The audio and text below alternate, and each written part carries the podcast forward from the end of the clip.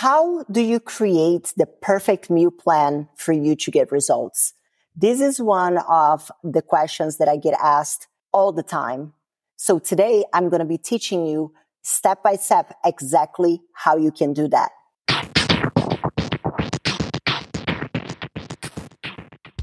Hello there, I'm Nathalia Mello, your unfiltered fit BFF, mom of two turned CEO of a fitness empire. Someone who understands the struggles of trying to stay fit, sane, and sexy, all while juggling work, life, and motherhood. And this is the Unfiltered Fit Life podcast. Follow along wherever you're listening and join me weekly as I help busy working moms just like you simplify their fitness journey so they can lose weight, regain their confidence, and feel sexy AF. It's time to stop living in the what ifs and hiding from the cameras. It's time to regain control over your body, feel sexy naked, and wear bikini confidently. People already see you as a super confident woman, but it's time for you to feel the same way too. Let's go. Welcome to the Unfiltered Fit Life podcast. I'm Nathalia Mello, your host. And I just want to give you a bit of a heads up that today is going to be an episode that is very heavy in information. So I would highly recommend that you grabbed a piece of paper and uh, a pen or pencil so you can take notes because there are going to be a lot of details and some calculations that you're going to have to do. And the reason I want to do this right now is because, you know, the start of the year is a time where many people want to get on track with their fitness goals. And I find that there is so much fuckery out there uh, on social media, on podcasts and things like that, that the intention is to make things more complicated than what they have to so that people have that paralysis by analysis.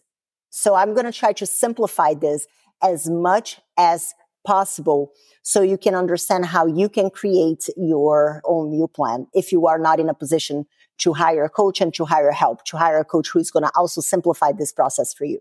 So how exactly do you create a meal plan for you? The first step that you have to take is to figure out how much you should be eating. And what I mean by that is, you know, figuring out the amount of calories that you should be taking in a day. And there are two ways for you to do that.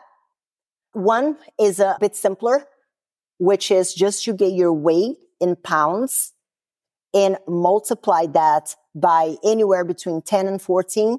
I like to use the number 12. That is not so aggressive number to create a caloric deficit.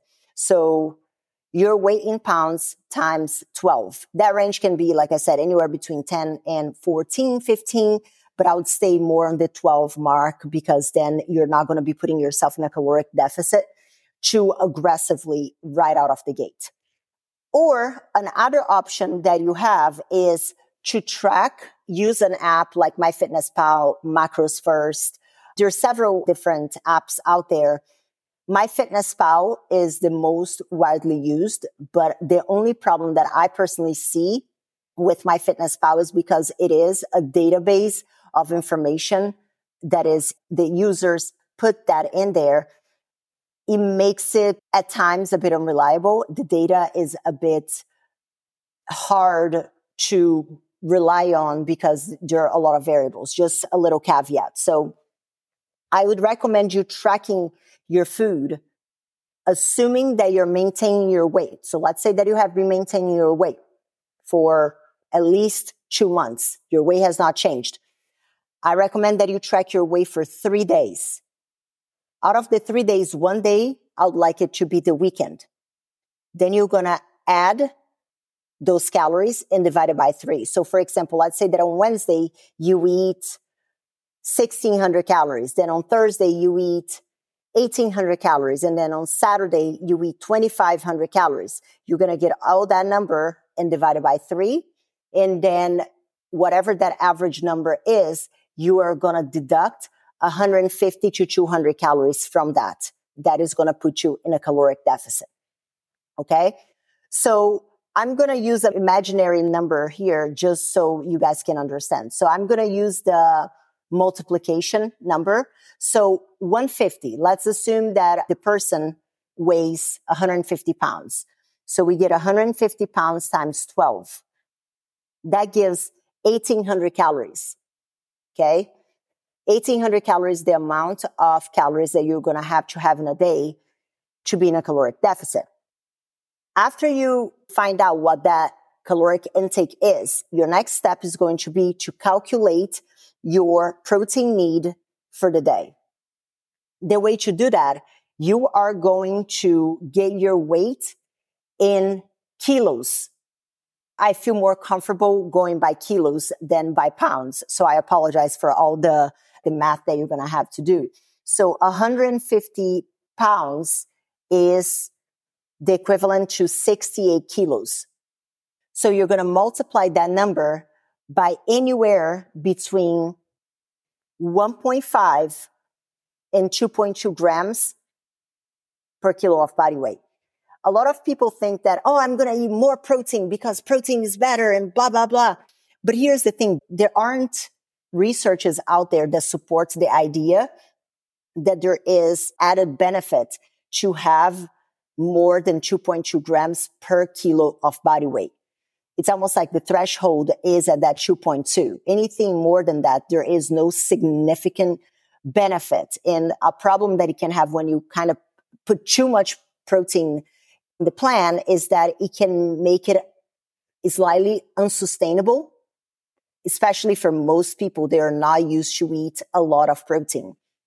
So anywhere between 1.5 and 2.2. And that number is going to vary. If you are somebody who you know that you don't eat enough protein, I wouldn't go for, you know, 2.2 or 2 grams because the transition is going to be too great for you to go from like nothing to a whole bunch of protein. So I'll probably stick to the number between 1.5 and 1.8. I'm going to use the number 1.8 for the same fictional, let's call her Mary. Mary is 150 pounds. She needs 1,800 calories per day. Now we need to figure out what her protein needs are in a day. So we're going to put 68 times 1.8, which the number is 122.4. So you round it up to 120. If it was 123, then you would round it up to 125. But it's 122.4. We round it up to 120. So far, we have 1,800 calories, 120 grams of protein. So out of the 1,800 calories, 120 grams are going to be from protein.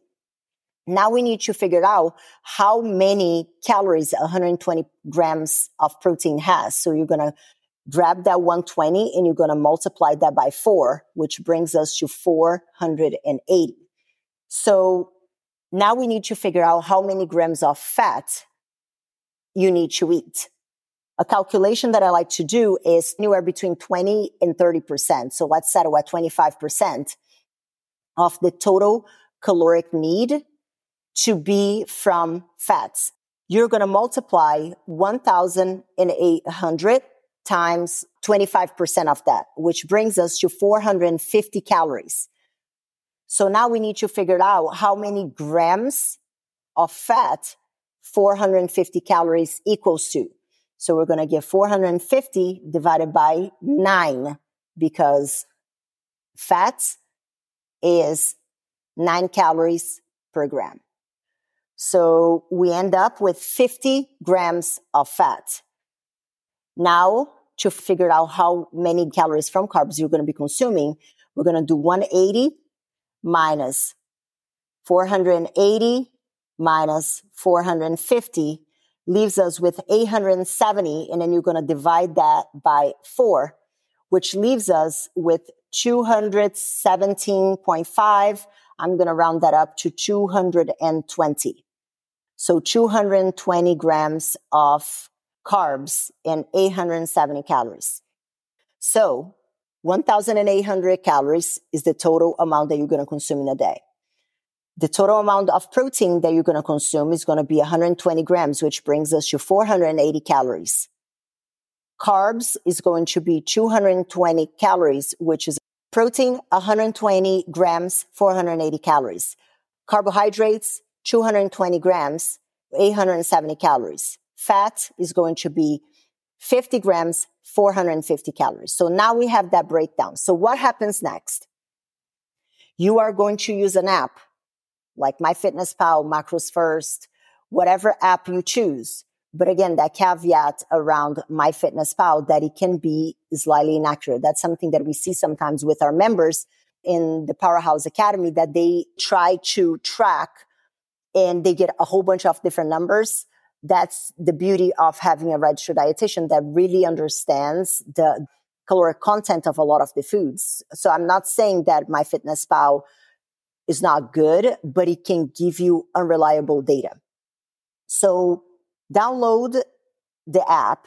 And I always recommend that you create the meal plan on the desktop. I find it a lot easier to navigate and it gives more information on a desktop version more so than the app on the phone. So step three is going to be to use an app like MyFitnessPal, Macros First, and you are always going to start creating your plans with the protein. So you know that the total amount of protein that you need in a day is 120. Then you're going to decide how many meals is it realistic for you? Again, there is the whole debate. Oh, you have to eat every few hours. Bullshit. But for muscle hypertrophy, it is recommended that you eat at least three or four meals a day. So let's say that you're going to have three meals or four meals.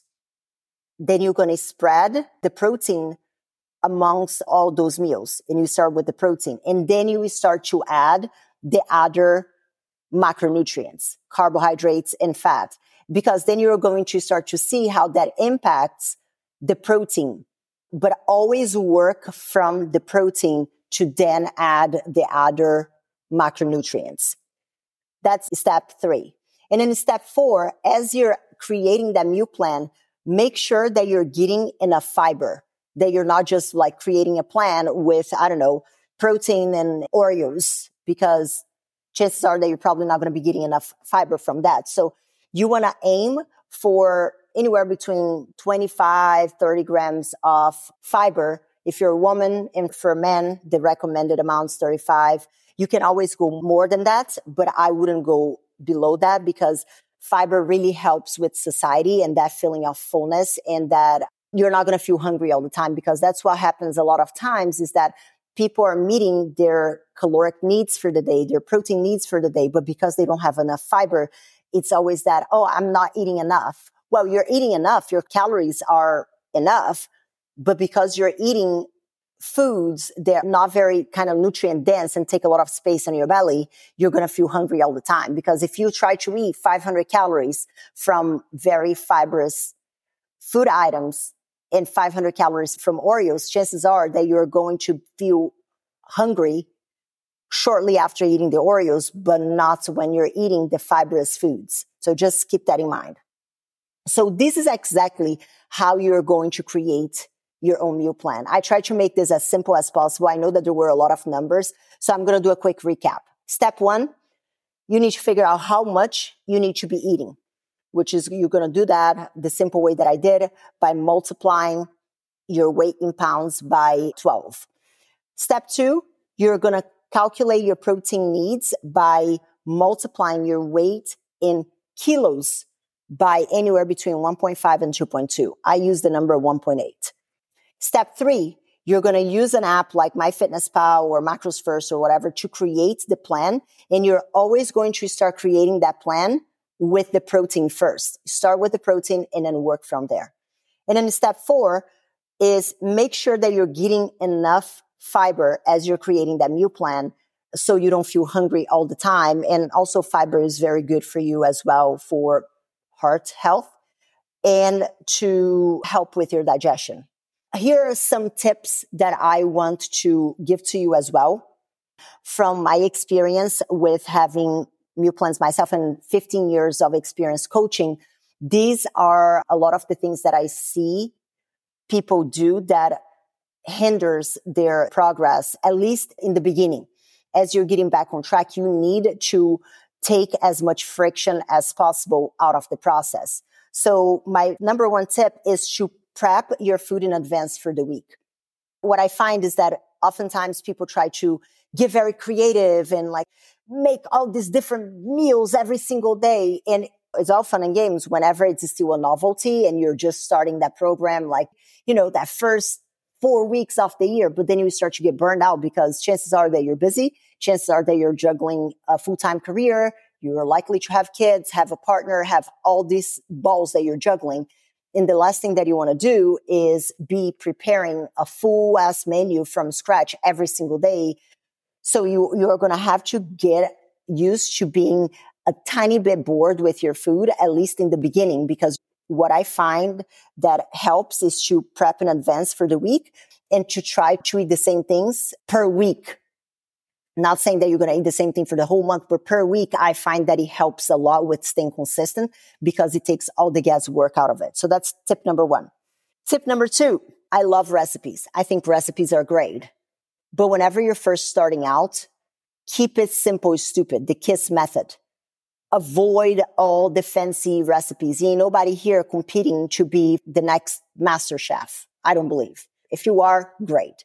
But chances are that the majority of you listening are not competing to be master chef. So the simpler you keep by avoiding all the fancy recipes and all the fancy ingredients and all like a little bit of sprinkle here, a little bit of sprinkle that, by limiting that, you are going to be limiting the opportunities for additional calories to come into your plan that you don't even realize that you're consuming. And again, this is not going to be forever, but it is a very good way to start, create some kind of system and then build it from there. Because as you start to build the system, you're going to gain the confidence and you're going to start to trust the process more.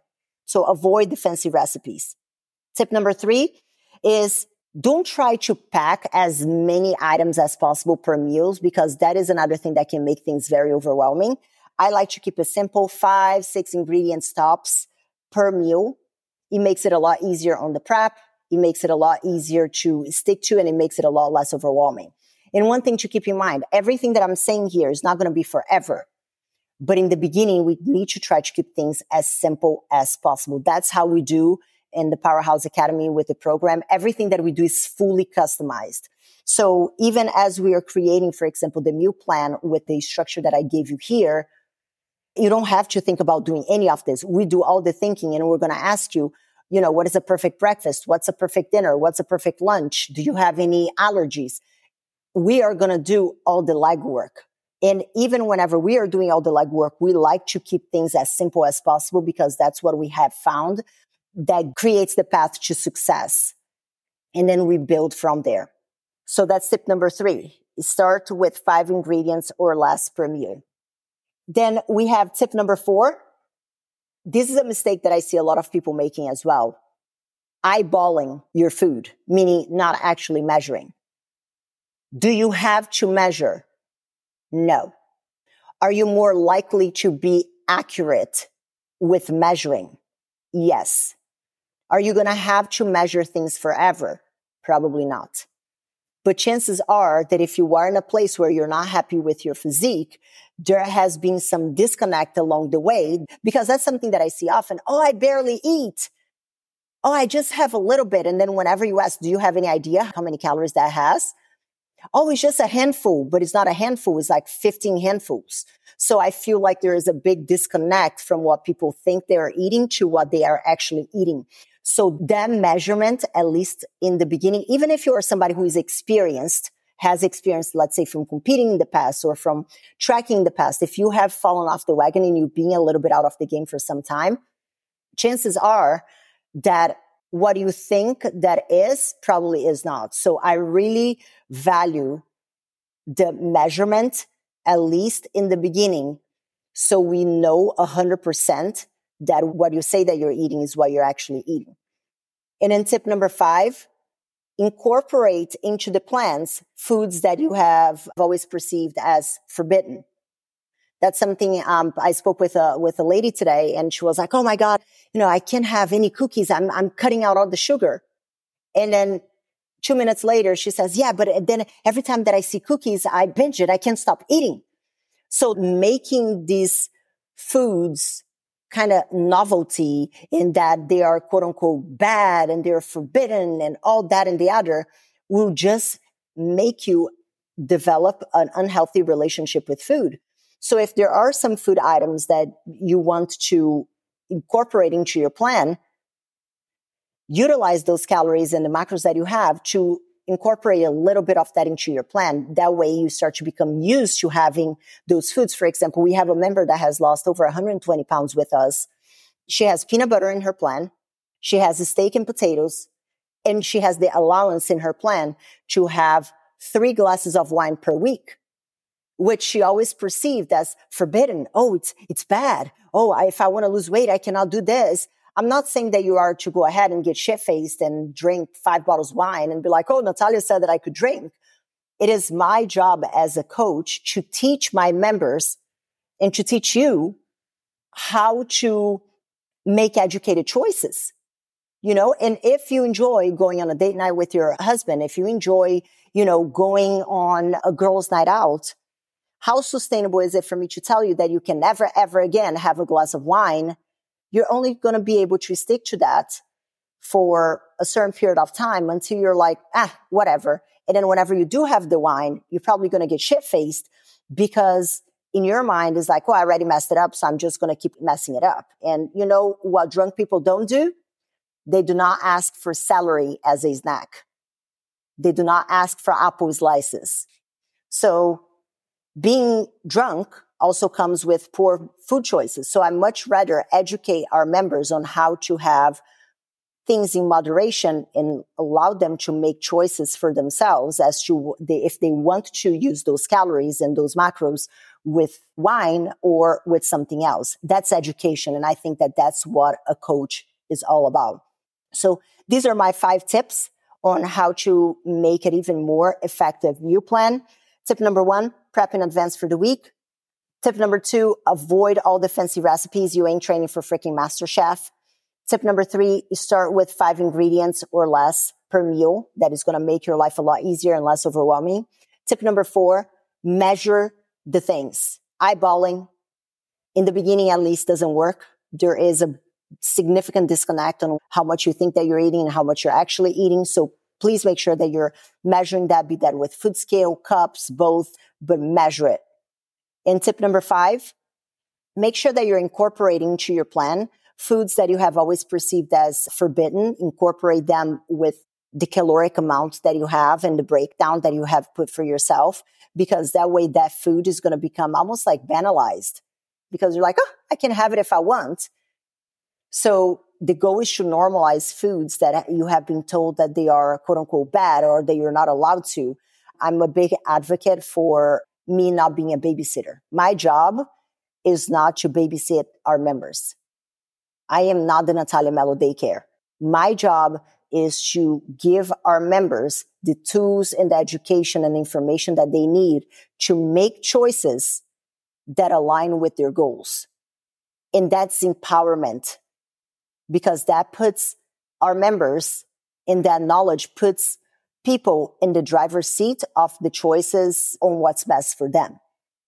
And it doesn't become that thing, oh, my coach doesn't allow me to do this. I tell our members all the time, I don't give a shit what you do. I do not give a shit what you do. It is not my job to allow you or not allow you to do things because that's what creates that codependency that people are constantly like relying just on accountability. What happens if, you know, you have to make a choice at 3 a.m when your coach is likely to be sleeping and you do not have the opportunity for that accountability for that phone call, what are you going to do? So it is important to have that knowledge and know how to make educated choices on your own. That is going to give you also a lot more pride on the process. And you are going to be on the driver's seat of your results. And I think that that is incredibly important for long-term success.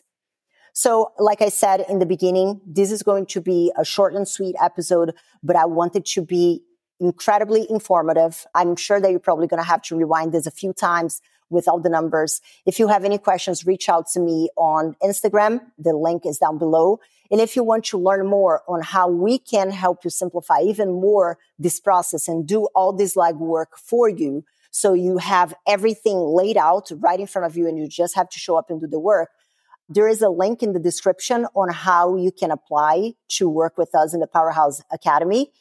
click that link, schedule a call. We're going to chat in that conversation.